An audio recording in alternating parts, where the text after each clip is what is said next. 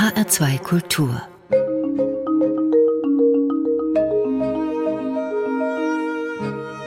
Doppelkopf Heute mit Stefan Hübner und mit einem Grund zu feiern, denn seinen 150. Geburtstag, den begeht heute der Frankfurter Palmengarten. Dort zu erleben sind 22 Hektar voller Gärten und Gewächshäuser und über 13.000 Pflanzenarten aus den Tropen, Subtropen und anderen Teilen der Welt. Da gibt es das Palmenhaus als gesellschaftlichen Treffpunkt, geprägt von Architekten wie Martin Elsässer oder Friedrich von Tiersch. Dazu ein Zwei-Sterne-Restaurant und viele Veranstaltungen, etwa etwa Open Air beim Jazz im Palmengarten oder im Bau des Papageno Musiktheaters. Mittendrin die Frau, bei der alle Fäden zusammenlaufen, die Direktorin des Frankfurter Palmengartens, die Biologin Dr. Katja Heubach. Herzlich willkommen im HR2 Doppelkopf. Vielen Dank, Herr Hübner. Frau Heubach, zum Geburtstag, da gibt es ja normalerweise Blumen. Mit welcher Sorte könnte man Ihnen denn heute eine besondere Freude machen? Tatsächlich mag ich Tulpen sehr gerne, muss ich sagen. Ich mag auch ganz gerne die Traubenhyazinthe. Die ist jetzt gerade auch im vollen Blühen, insofern wäre das ein schönes Geschenk. Was macht die für Sie so attraktiv? Ähm, bei der Traubenhyazinthe ist es die Fragilität, vielleicht das Zarte, das Sanfte. Das ist schön, um sich ein bisschen an das Ursprüngliche zu erinnern, das Fragile. Und äh, bei den Tulpen, die sind in ihrer Machart robust, pragmatisch und blühen dann auch in großer Blüte. Insofern ist das auch ein schöner Kontrast für den Frühling. Sind das dann Pflanzen, wo Sie sich ein Stück weit auch selber in Ihrer Persönlichkeit drin wiedererkennen oder wäre das zu weit gegriffen? Das ist weit gegriffen, ähm, wenngleich in Teilen würde ich zustimmen. Ja, ich denke, ich bin eine Mischung zwischen Pragmatismus und auch einer gewissen Sensibilität gegenüber Dingen und Menschen. Jetzt wird der Palmengarten heute 150 Jahre alt. Ist er denn mit diesen 150 Jahren ein besonders alter Pflanzengarten, botanischer Garten oder gibt es da noch ältere und er ist eher einer von den jüngeren? Tatsächlich sind in dieser Zeit, also Ende des ausgehenden 19. Jahrhunderts, viele Gärten, viele dieser historischen Parks entstanden. Aufgegriffen haben sie damals die englische Gartenkultur. Und daher ist der Palmgarten mit seinen 150 Jahren eher in der Reihe anderer historischer Parks auch zu sehen. Und gerade für viele Frankfurterinnen und Frankfurter ist der Palmengarten ja so eine Art Seelenort. Haben Sie, ja, nachdem Sie das Amt der Palmengartendirektorin angetreten sind 2018, haben Sie für sich erkennen können, woran das liegt, dass das so ein Seelenort ist? Das Besondere am Palmengarten ist im Grunde die Melange aus diesen vielen verschiedenen kulturellen, auch künstlerischen Ansätzen der Naturerholung, der Naturerfahrung in der Stadt. Und im Grunde kann man sagen, dass auch gerade mit Blick auf die Lage der Palmengarten schon auch zum sozialen Frieden beiträgt. Also nicht nur das Grün, das milde stimmt, nicht nur die Weite, die man auch sage ich gerne, umzäunt hat, also eine gewisse Sicherheit gibt für gerade Familien mit kleinen Kindern, ältere Leute. Bei uns fahren keine Autos, wir haben keine Hunde und man kann sich im Grunde auf 22 Hektar auch recht selig entspannen. Und dazu kommt natürlich auch für jeden Geschmack nochmal ein Kulturangebot. Das heißt also, was Sie erwähnten, das Jazz im Palmgarten hatte im vorletzten Jahr, muss man schon sagen, 60-jähriges Jubiläum. Wir haben aber auch Theater im Botanischen Garten, beispielsweise Shakespeare in Love. Also da kann man sich auch vergnügen, je nachdem, was einen interessiert hat. Und insofern, glaube ich, bringt es einfach groß und klein mit ganz unterschiedlichen Ansprüchen zusammen. Jetzt erwähnten Sie gerade den Botanischen Garten, mhm. Katja Eubach. Mhm. Sie sind ja gewissermaßen Direktorin in doppelter Mission und der Botanische Garten ist auch ein Areal, um das mhm. Sie sich kümmern. Was unterscheidet denn den Botanischen Garten und den Palmengarten voneinander? Mhm. Der Botanische Garten gehörte ja ursprünglich zur Goethe-Universität und für mich natürlich auch das Kleinod, weil ich dort im Grunde forschend studiert habe. Der Botanische Garten besticht insbesondere, weil er sich sich nicht wie der Palmgarten als einen Schaugarten versteht, sondern eben eine systematische Sammlung hat und auch ähm, eine ganz andere Herangehensweise mit Blick darauf, wie Pflanzen dargestellt werden, nämlich pflanzensoziologisch.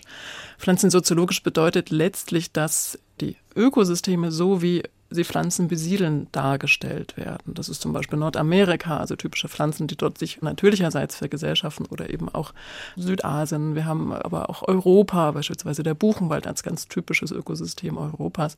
Und das stellen wir dort dar. Und ähm, im Gegensatz dazu ist der Palmgarten eben ein Schaugarten. Das heißt, dort sind sehr willkürlich, sehr auf Affekte und Effekte platzierte Pflanzen zu sehen. Und der Botanische Garten ist ja auch der ältere von den beiden. Das ist richtig. Schon an die 260 Jahre alt, mhm. seinerzeit gegründet von Johann Christian Senckenberg. Mhm. Der Palmgarten hat eine etwas andere Gründungsgeschichte, da würde ich gerne später mit Ihnen nochmal mhm. drauf zurückkommen. Jetzt gerade aber erstmal die Frage, Im Moment überschattet ja die Corona-Pandemie so ziemlich alles, auch das heutige Jubiläum für Sie im Frankfurter Palmengarten.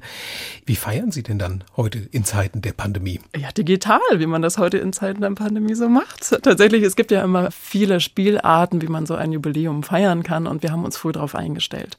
Gerade weil sich das ja im letzten Jahr auch hindeutet, es gäbe vermutlich eine zweite Welle, eine Verschärfung der Situation und vor dem Hintergrund haben wir schon im Spätsommer angefangen, uns Alternativen zu überlegen. Und die Alternative hieß, hieß zwischendrin noch, wir machen ein Hybrid, also wir haben vielleicht eine kleine Veranstaltung unter Corona-Bedingungen ähm, in Präsenz und haben eine digitale.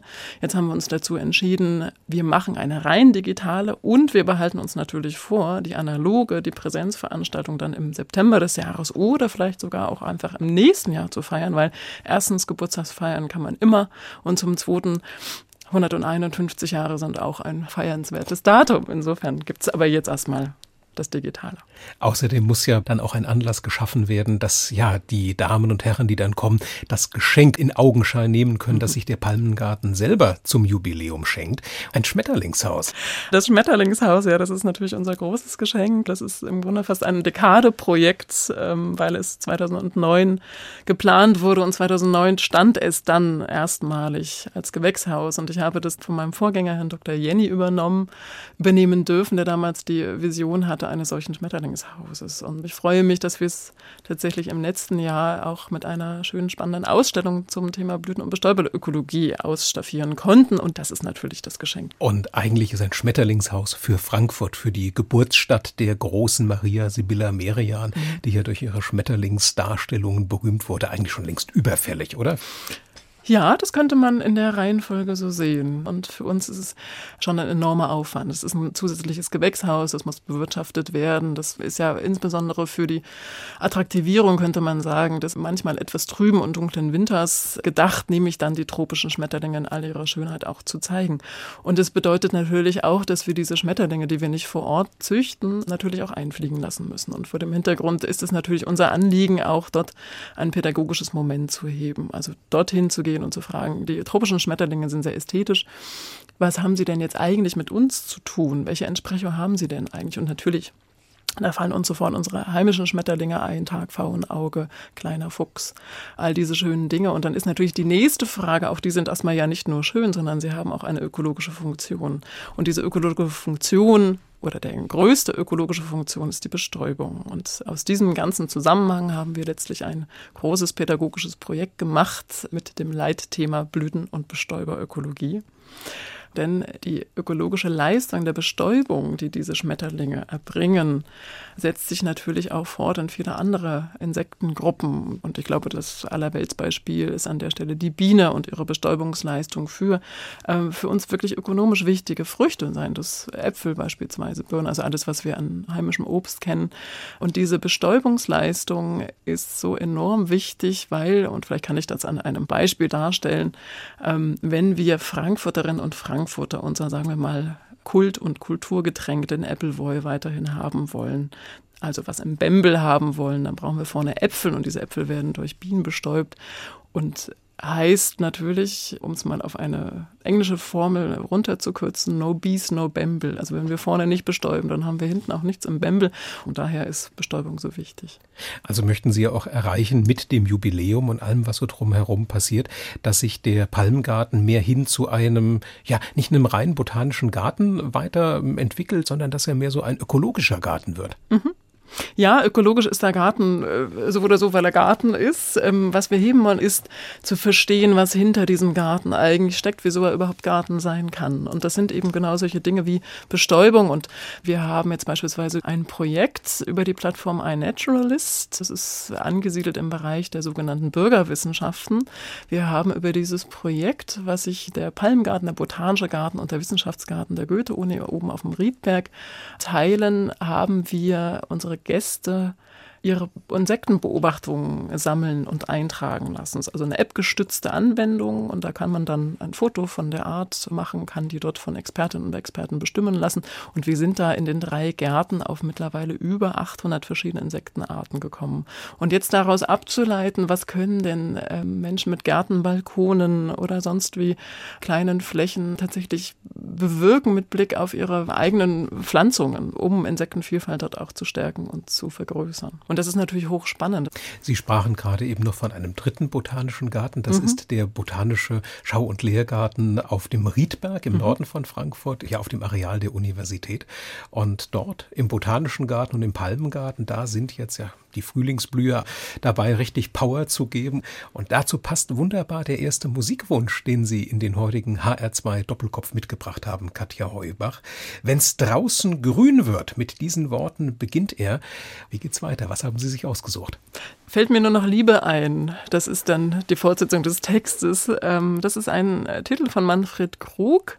Den habe ich von meinem Vater im Grunde mit der Muttermilch kann man nicht sagen, aber schon sehr früh aufgesogen. Mein Vater war großer oder ist auch immer noch großer Manfred Krug-Fan. Ich selber komme ja aus Apolda in Thüringen und dort war Manfred Krug, ähm, oder sagen wir mal im politischen Osten, ein ja, viel gehörter und auch gewertschätzter Künstler. Und ja, das Lied geht um den Frühling und es geht um die Frühlingsgefühle, die bei uns dort erweckt werden.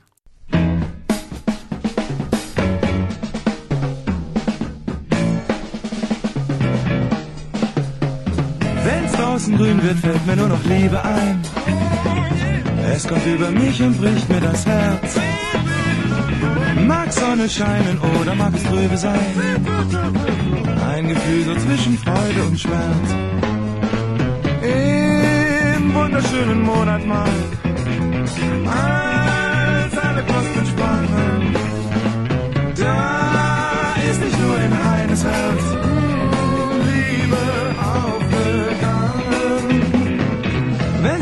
bunt wird, dann wird mir so gut zumut. Und auch jeder Blume, jedem Getier. Dann steigt der Saft in Bäume und auch uns ins Blut. Dann muss ich zu dir und du musst zu mir. Im wunderschönen Monat Mai, als alle Knospen sprangen, da ist nicht nur ein Heines Herz schönen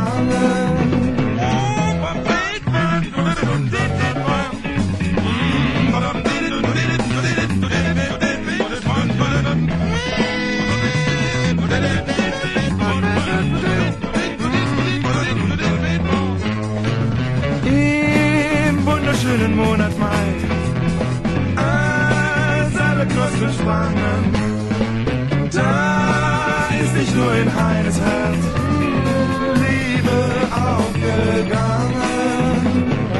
Wenn's draußen bunt wird, dann wird mir so gut zum Mut. Und auf jeder Blume, jedem Getier, dann steigt der Saft in Bäume und der Hund sitzt Blut. Dann muss ich zu dir und du musst zu mir. Manfred Krug, wenn's draußen grün wird. Ein Musikwunsch im HR2 Doppelkopf mit der Direktorin des Frankfurter Palmengartens Katja Heubach. Ich bin Stefan Hübner. Das war jetzt ja eigentlich mit dem Manfred Krug schon ein wenig romantisch, Frau Heubach. Sind Sie so ein romantischer Mensch? Also, ich hatte mal eine, eine Beraterin ähm, für meinen Kleidungsstil und die guckte sich meinen Kleiderschrank an und sagt, aha, Sie haben sehr viele Punkte. Sie sind wohl ein romantischer Typ.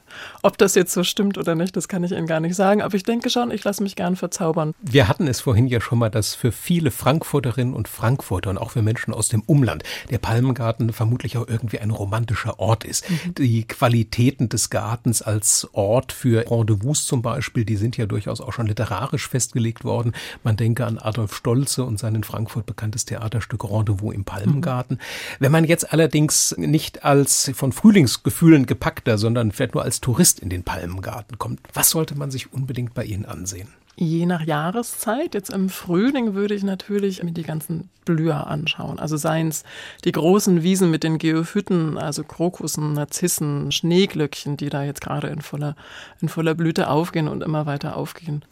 Wissen Sie eigentlich noch, als Sie das erste Mal in den Palmengarten kamen, Katja Heubach, gab es da eine Pflanze, eine Anlage oder einen Winkel, der Sie gleich packte und Sie sagten, das finde ich toll? Was ich immer noch spannend finde und was mich damals auch schon fasziniert, ist der Bambuswald. Der Bambuswald, den wir im Palmgarten haben, der berauscht natürlich durch seine Dichte. Und ich hatte da oft das Gefühl, es war die Zeit, als die asiatischen Kampffilme eine Renaissance hatten, glaube ich, ich würde mal so sagen, zwischen 2004, 2006. Und da gab es Filme wie House of Flying Daggers. Da schwangen sich dann also schwertbewehrte Samurai durch die Bambushaine und tanzten mehr oder weniger auf diesen Spitzen. Und das Bild fand ich da immer wieder erreicht. Das heißt, Sie sind auch eine Liebhaberin des Kampfsports, Katja Heubach. Hm, so würde ich das jetzt nicht, ähm, nicht betonen oder konkludieren. Ich würde, würde eher sagen, ich bin ganz begeistert eben vielleicht von dem, was wir äh, vorhin als Auftakt hatten, äh, zwischen Pragmatismus und Fragilität und dass also Samurai sich in den hohen Spitzen biegsamer Bambushaine bewegen, fand ich eine gute Kombination. Aber ich finde es interessant, dass Sie jetzt nicht sagen, hier das Palmenhaus oder mhm. das Tropikarium, die großen Gewächshäuser, die mhm. so spektakulär sind, das ist für Sie das Interessante, sondern so etwas Schlichtes, fast schon Meditatives ja. wie so ein Bambushain. Es kam tatsächlich später als ich dann in der Promotion mich ja in Afrika aufgehalten habe. Und da kamen dann tatsächlich die Schauhäuser des Palmhauses Tropikarium, gerade auch, weil ich natürlich bestimmte Arten beforscht habe, die dort im Tropikarium stehen. Da war das nochmal interessanter dann tatsächlich. Es gibt ja sogar einen Goethe-Garten bei Ihnen. Ne? Mhm. Was kann man da denn sehen? Streuobst. Aha. Und wie passt das mit Goethe zusammen? Ähm, Goethe war, glaube ich, ein Apfelliebhaber. Er hatte sich ja auch mal im Thema Bestäuber und Bestäuberökologie befasst, wenngleich, ich hatte dazu tatsächlich mal recherchiert mit Blick auf das Leitthema Blüten- und Bestäuberökologie, dass Goethe allerdings die Mechanismen, so sagte ein Imker auf einer Internetseite, die Mechanismen, die hinter der Bestäubung sind, wohl offensichtlich doch nicht ganz so verstanden hat. Jetzt wollen wir das Bild des großen Naturforschers nicht zu sehr demolieren an diese Stelle. Ähm, was interessant ist, ist ja, dass Goethe da ausnahmsweise mal nichts mit der Gründung zu tun mhm. hatte. Die Gründungsgeschichte des Palmengartens, die äh, geht in eine andere Richtung, Katja Heubach. Ja, der Frankfurter Palmengarten eben ist entstanden ausgehend des 19. Jahrhunderts, also um ganz genau zu sein, eigentlich in den Jahren 1868, 1869. Jetzt fragen Sie sich natürlich, warum ist jetzt 150? Das wären ja jetzt eigentlich ein paar Jährchen mehr. Tatsächlich ist es so, dass damals der Gartenarchitekt Heinrich Siesmeier die Idee hatte, einen Palmengarten in Frankfurt in der Innenstadt zu errichten. Und Anlass desselben war, dass dort damals die Preußen den damaligen Herrscher, den Herzog von Nassau, entmachteten und der schon seit einigen Jahren eine exotische Pflanzensammlung hatte und ähm, die nun drohte, sagen wir mal, zu vergehen. Und aus diesem Anlass heraus hat sich Heinrich Siesmeier gedacht, das wäre doch genau die Attraktion, die Frankfurt eigentlich bräuchte und hat sich also mit seinen, mit seinen Expertinnen und Experten zusammengetan, um darüber nachzudenken, wie könnte man denn diesen im Grunde Nachlass dieser exotischen Pflanzen aus dem Schloss Wiesbaden-Biebrich aufkaufen. Ja, und dann hat man tatsächlich, könnte man sagen, eben in einem Bürgerbeteiligungsprojekt Bürgerinnen und Bürger der Stadt Frankfurt aufgerufen, in, im Rahmen einer Aktiengesellschaft, die dann gegründet wurde, Geld zu sammeln, um diese Sammlung aufzukaufen. Um diese Sammlung zu präsentieren, hat sich ja Siesmeier sogar an Bauten der Pariser Weltausstellung von 1867 hm. orientiert, hat er spektakuläre Schauhäuser gebaut und dergleichen. Mit dem Erfolg, dass sich in den darauffolgenden Jahren der Palmgarten zu einer Art gesellschaftlichen Zentrum von Frankfurt entwickelte, hm. bis er schließlich im Zweiten Weltkrieg stark zerstört wurde, war einige Jahre lang dann auch Teil des amerikanischen Sperrgebiets hm. im Frankfurter Westend. Bis 1948 war das. Und als der Palmgarten danach wieder geöffnet wurde bis heute, was waren dann die wichtigen Entwicklungsschritte, Katja Heubach? Die wichtigen Entwicklungsschritte nach dem Zweiten Weltkrieg waren natürlich auch erstmal die botanische Vielfalt wieder in den Blick zu rücken. Wir hatten ja zu dem Zeitpunkt vor allem auch Freizeitangebote im Garten. Also es gab ja dann auch noch jahrelang den Tennisclub am Ort. Es gab tatsächlich auch eine Radrennbahn und verschiedene andere Freizeitvergnügungen. Es war tatsächlich ja ein Freizeitvergnügen.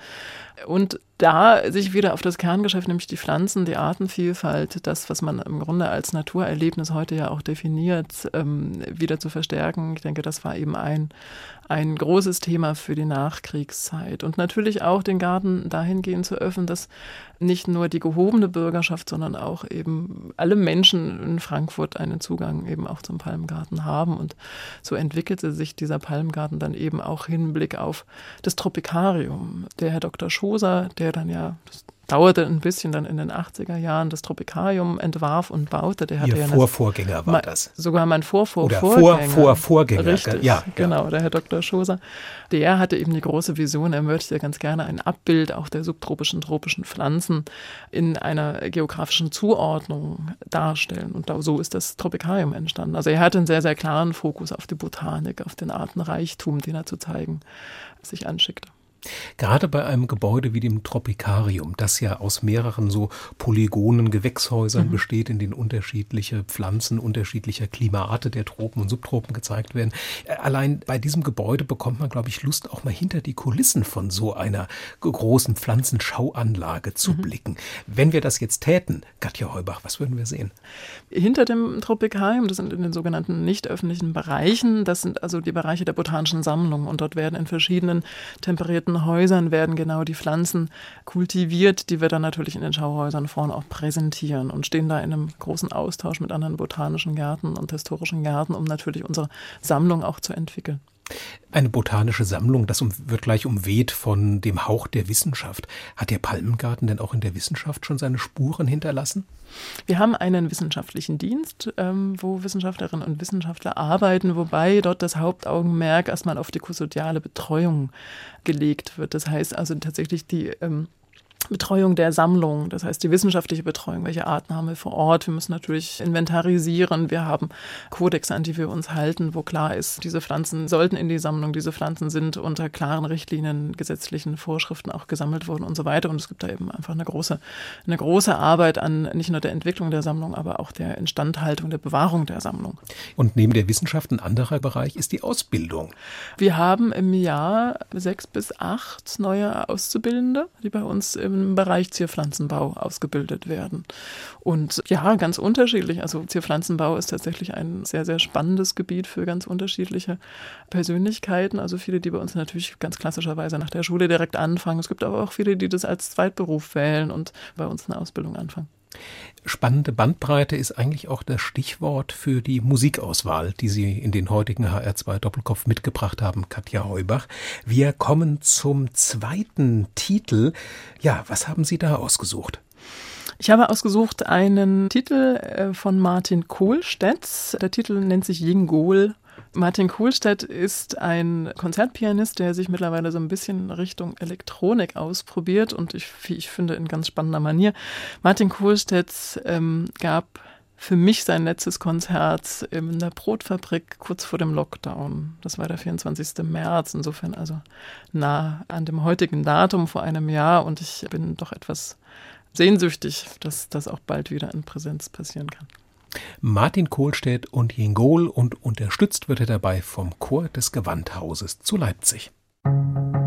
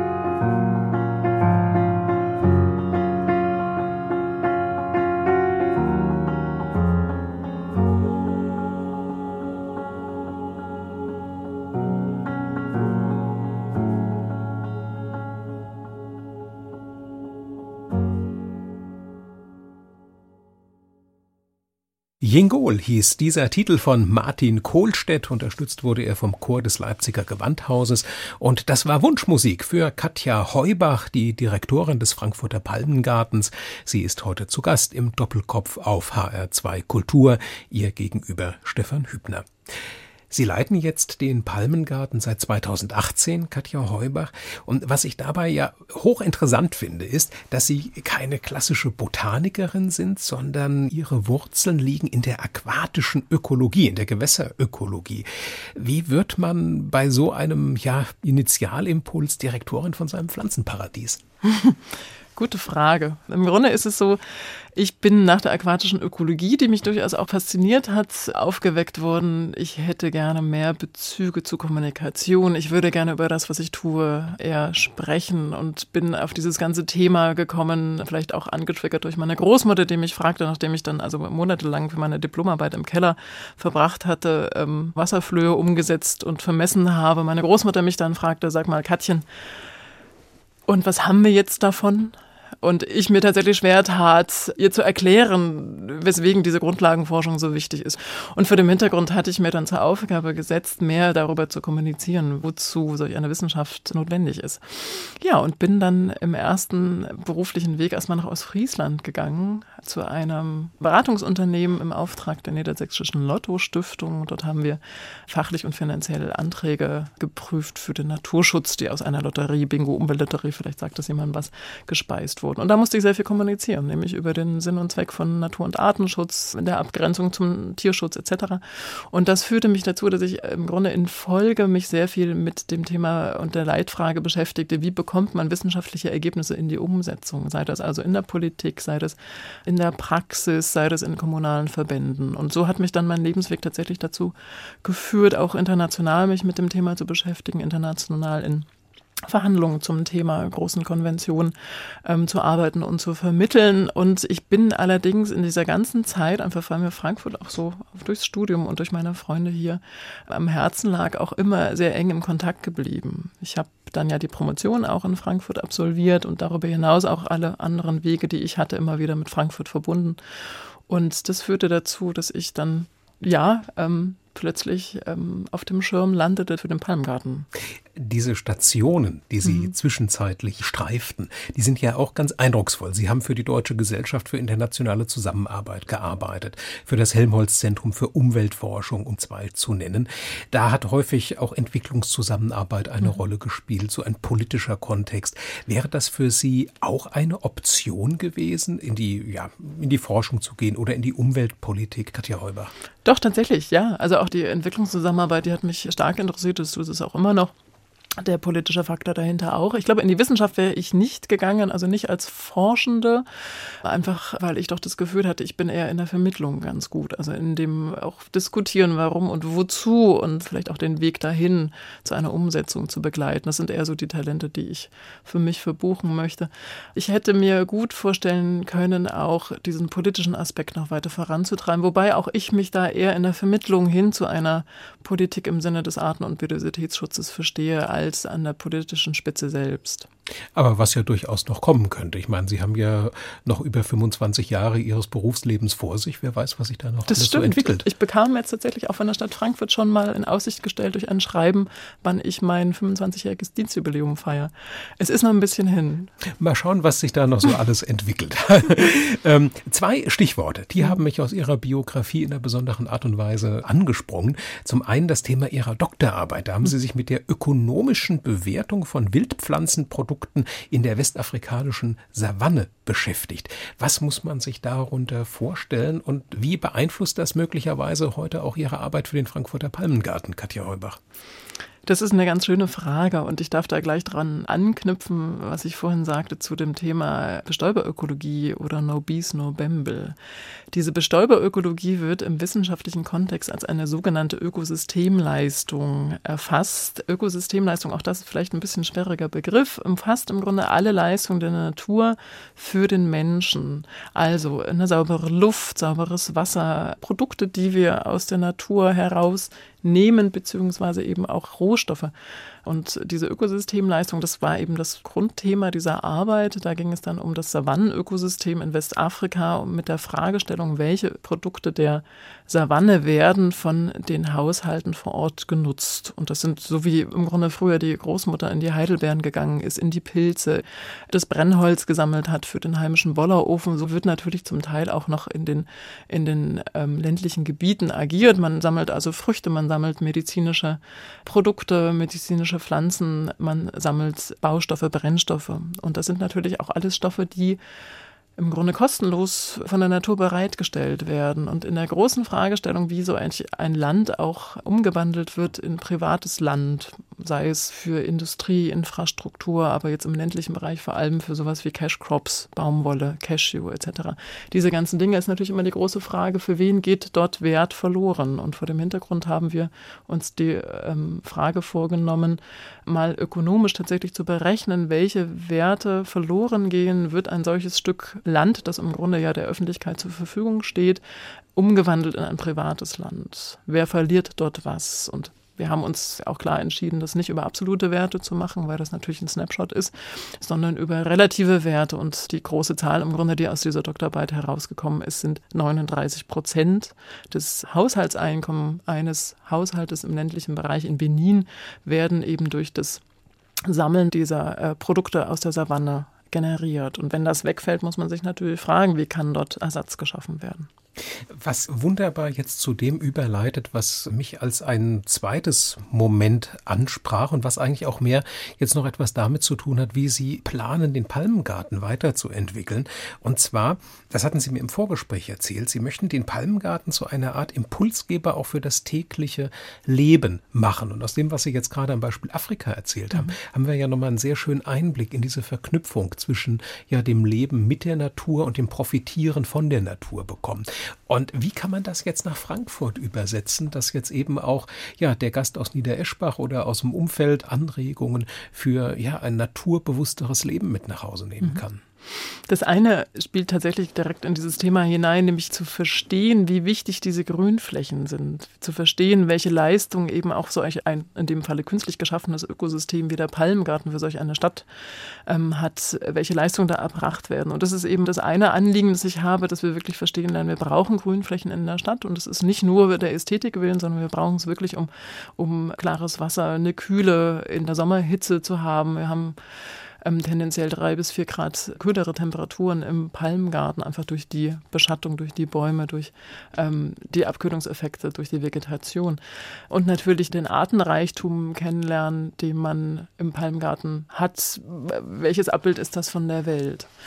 Und das Anliegen ist natürlich im Grunde für mich auch, dass jeder Mensch, der in den Palmgarten geht, irgendeine Art Aha-Erlebnis hat. So, aha, so funktioniert dieses Ökosystem. Aha, da bringen Bestäuberleistungen für uns Menschen überhaupt auch den Bezug, den emotionalen Bezug natürlich zu eben Natur wiederherstellen oder stärken, den wir ja gerade so in der Generation der sogenannten Digital Natives ja doch nicht mehr so klar haben. Und da einzuladen und natürlich auch die Frage zu stellen, wie bekommen wir denn auch Zielgruppen, die bislang nicht interessiert sind am Garten, in den Garten hinein, eben gerade solche, die digital geprägt sind. Das würde ich mit Ihnen gerne zum Ende des Doppelkopfs hin mhm. vertiefen, Katja Heubach. Vorher, was steht denn als dritter Wunschmusiktitel auf Ihrer persönlichen Playlist? Ja, für mich ganz wichtig ist ein Song von der Band Die Sterne. Und zwar nennt sich der Universal Tellerwäscher. Das ist ein Song, ich glaube, aus den frühen 90ern für mich ganz bedeutsam, weil wir den in der Zeit, in der ich im Internat war, viel gehört haben. Es war auch, ich glaube, die erste deutschsprachige Band über Manfred Krug hinaus, die mich erreichte. Und ähm, ja, es brachten eben Kameraden aus dem Internat dort mit und seitdem haben wir das auch gehört und es verbindet uns bis heute.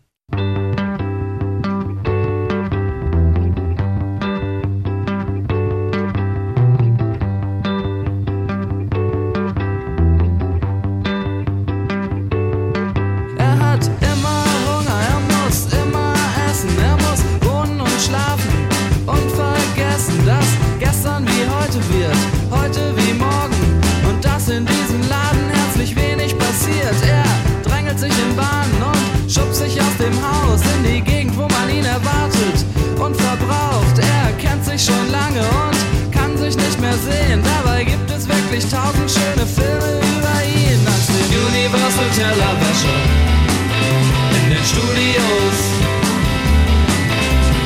Er wäscht wirklich Teller. Er tut mich so. Ich hatte haben, ich hatte Geld gespart. Ich lief durch die Phasen, war im Apparat. In diesen und jenem, um nicht alle zu nennen. Ich lief auf der Stelle und fing an zu rennen. Nichts hat geholfen, ich hab alles verspielt. Die Tage sehen gleich aus, es sind zu viel. Jeder Tag ist ein Verfahren gegen mich. Ich weiß nicht warum und wer sich was davon verspricht. Ich möchte einen Anwalt, ich will Geld und ich möchte Gott verdammt noch mal, dass jemand sein Versprechen hält. Universal Tellerwäscher in den Studios. Wasche wirklich Teller. Ich tu nicht so.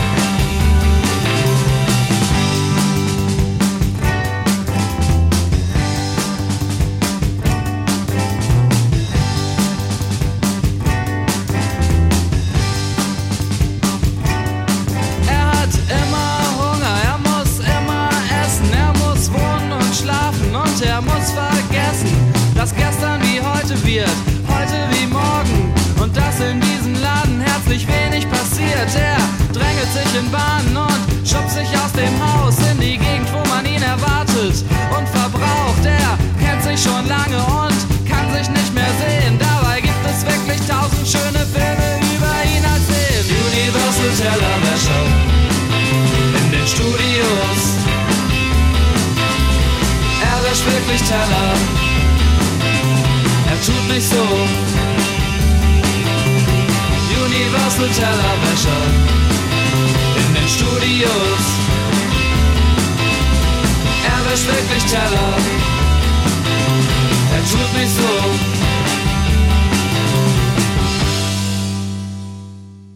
Die Sterne, Universal Tellerwäscher, im Doppelkopf auf HR2 Kultur. Dort zu Gast ist heute die Biologin Katja Heubach. Sie leitet den Frankfurter Palmengarten und der wird heute 150 Jahre alt. Frau Heubach, wir haben, bevor die Sterne eben für uns sangen, ja schon angesprochen, dass Sie sich sehr intensiv mit dem Erreichen von neuen Zielgruppen für den Palmengarten mhm. beschäftigen und da eben auch die Digital Natives im Visier haben. Jetzt haben wir gerade auch im zurückliegenden guten Jahr der Corona-Pandemie uns ja nochmal besonders auch mit digitalen Techniken mhm. auseinandergesetzt. Nehmen Sie da auch etwas aus der Erfahrung der letzten Monate mit, um sich neue Zielgruppen zu erschließen? In jedem Falle. Für uns ist das Digitale auf jeden Fall eine große, ähm, eine große Chance, um diejenigen zu erreichen, die im Moment tatsächlich eher im Digitalen unterwegs sind. Und das sind natürlich auch Kinder und Jugendliche, aber auch die Mitte 30-Jährigen.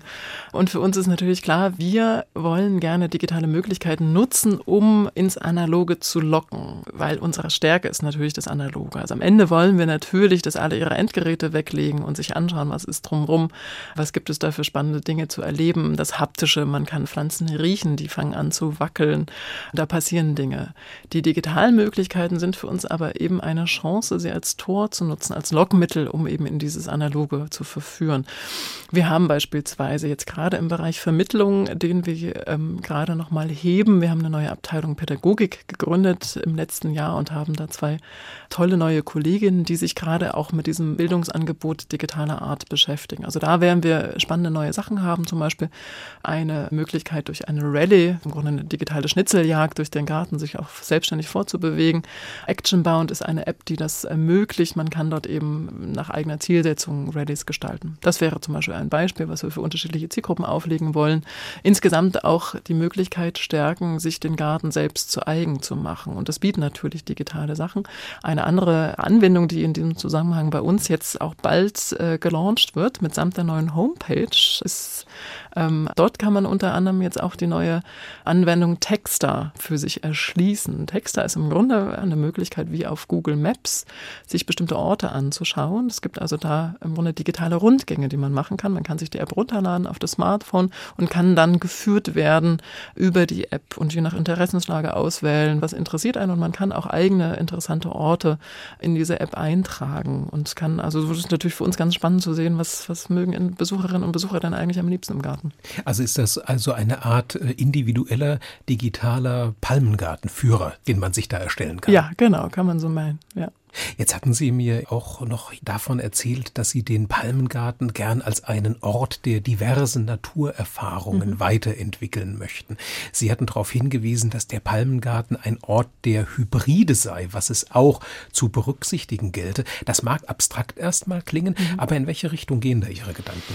Meine Richtung gehen dahin, dass wir den Palmengarten, auch den botanischen Garten im Grunde als Interaktionsräume weiterentwickeln und nutzen. Und was ich darunter verstehe, geht eigentlich eigentlich in diese Richtung, nochmal andere Ansätze zu probieren, künstlerische Ansätze, wie man sich Zugang zu Garten schaffen kann, zu einem Gartenerlebnis. Das eine ist eben klassische Kulturprogramme, die wir haben und auch weiterführen werden. Das andere sind unsere ähm, sehr renommierten Blumenschauen. Das dritte ist, sich den Garten zu eigen zu machen, indem man sich äh, die Pflanzenvielfalt in den Tropen anschaut. Das Spannende ist natürlich auch, welche anderen Ansätze gibt es. Und da denken wir eben viel über künstlerische, kulturelle Ansätze nach. Beispielsweise hatten wir im letzten Jahr eine Studierendengruppe der Goethe-Universität Palmgarten, die eine ganz, ganz spannende Auseinandersetzung mit dem Garten gemacht haben, eben sich wirklich darauf einzulassen, was bedeutet denn, ähm, was bedeuten Pflanzen, wie bewegen die sich und das Thema hieß dort auch Moving Plants und das ist natürlich eine Herangehensweise, die wollen wir fördern, wir wollen, dass Menschen sich mit dem Garten auseinandersetzen.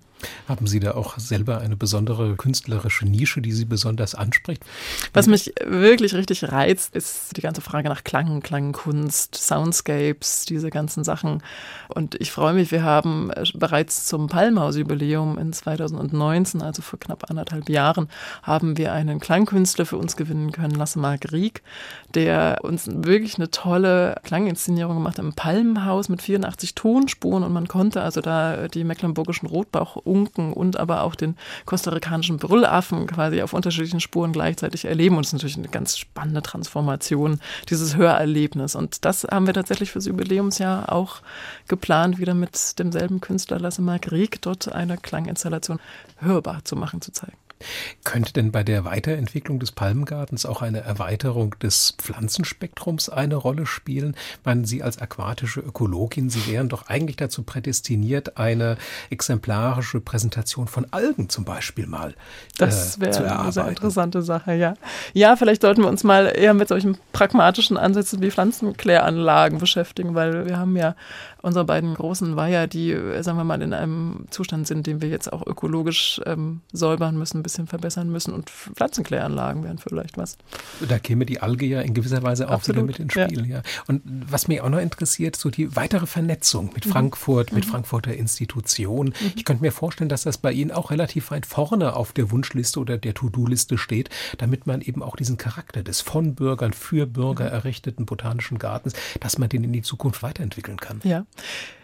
das Kommunale betreffend ist es eine sehr spannende Schatzkiste. Ich habe ja durch meinen Lebenslauf sehr, sehr viele Kontakte auch in die Frankfurter Wissenschaftscommunity, aber eben auch in die NGO-Community und ähnliches. Und da haben wir schon angefangen, unsere Kontakte auch zu stärken. Viele sind ja auch vorhanden gewesen, als ich gekommen bin.